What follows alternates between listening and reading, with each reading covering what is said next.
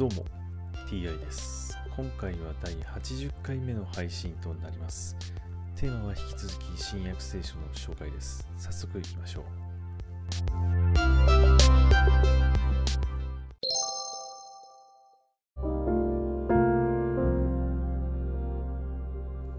新約聖書第79回。今回はカナンの女の信仰というお話です。イエスはそこを立ち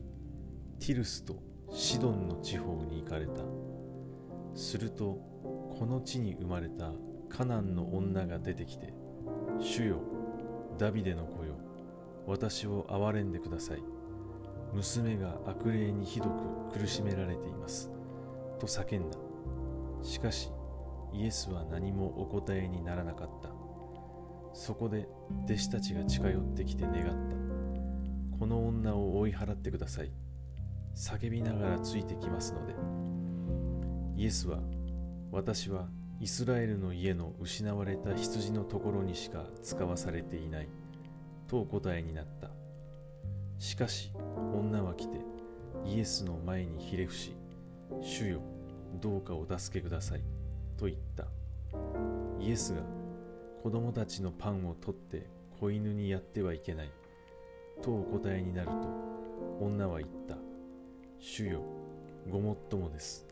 しかし子犬も主人の食卓から落ちるパンくずはいただくのです。そこでイエスはお答えになった。夫人よあなたの信仰は立派だ。あなたの願い通りになるように。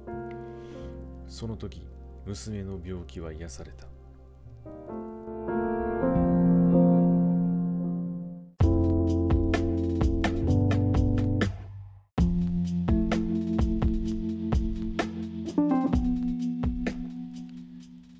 話でイエスは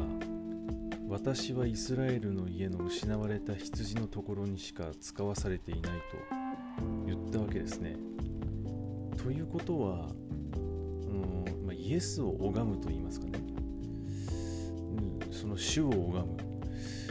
ということで救われるのはそのイスラエルの人々と言いますかそのアブラハムイサクイサクヤコブの流れを組んだ、ね、その神と契約をした人たちしか救われないということなんですかね。でこのカナンというねあの地方のその女の人がですねもうどうぞお助けくださいと言って、まあ、すがるわけですねイエスにするとイエスはですね子供たちのパンを取って子犬にやってはいけないとかね言ってるんですけどこれひどいこと言ってますよねちょっとまあ結局そのねさらにいろいろとこのカナンの女というのは、まあ、信仰の強さを、ま、示したのかどうかこの行動が一体それが信仰なのかっていうのは、まあ、今、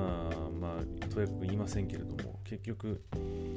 イエスはあなたの信仰は立派だと言ってですね、まあ、このカナンの女の娘の病気は癒されたわけですが、まあ、この結果から見るとそのイスラエルの家の失われた羊というね、まあ、その先民一層といいますかねその選ばれた人々の救済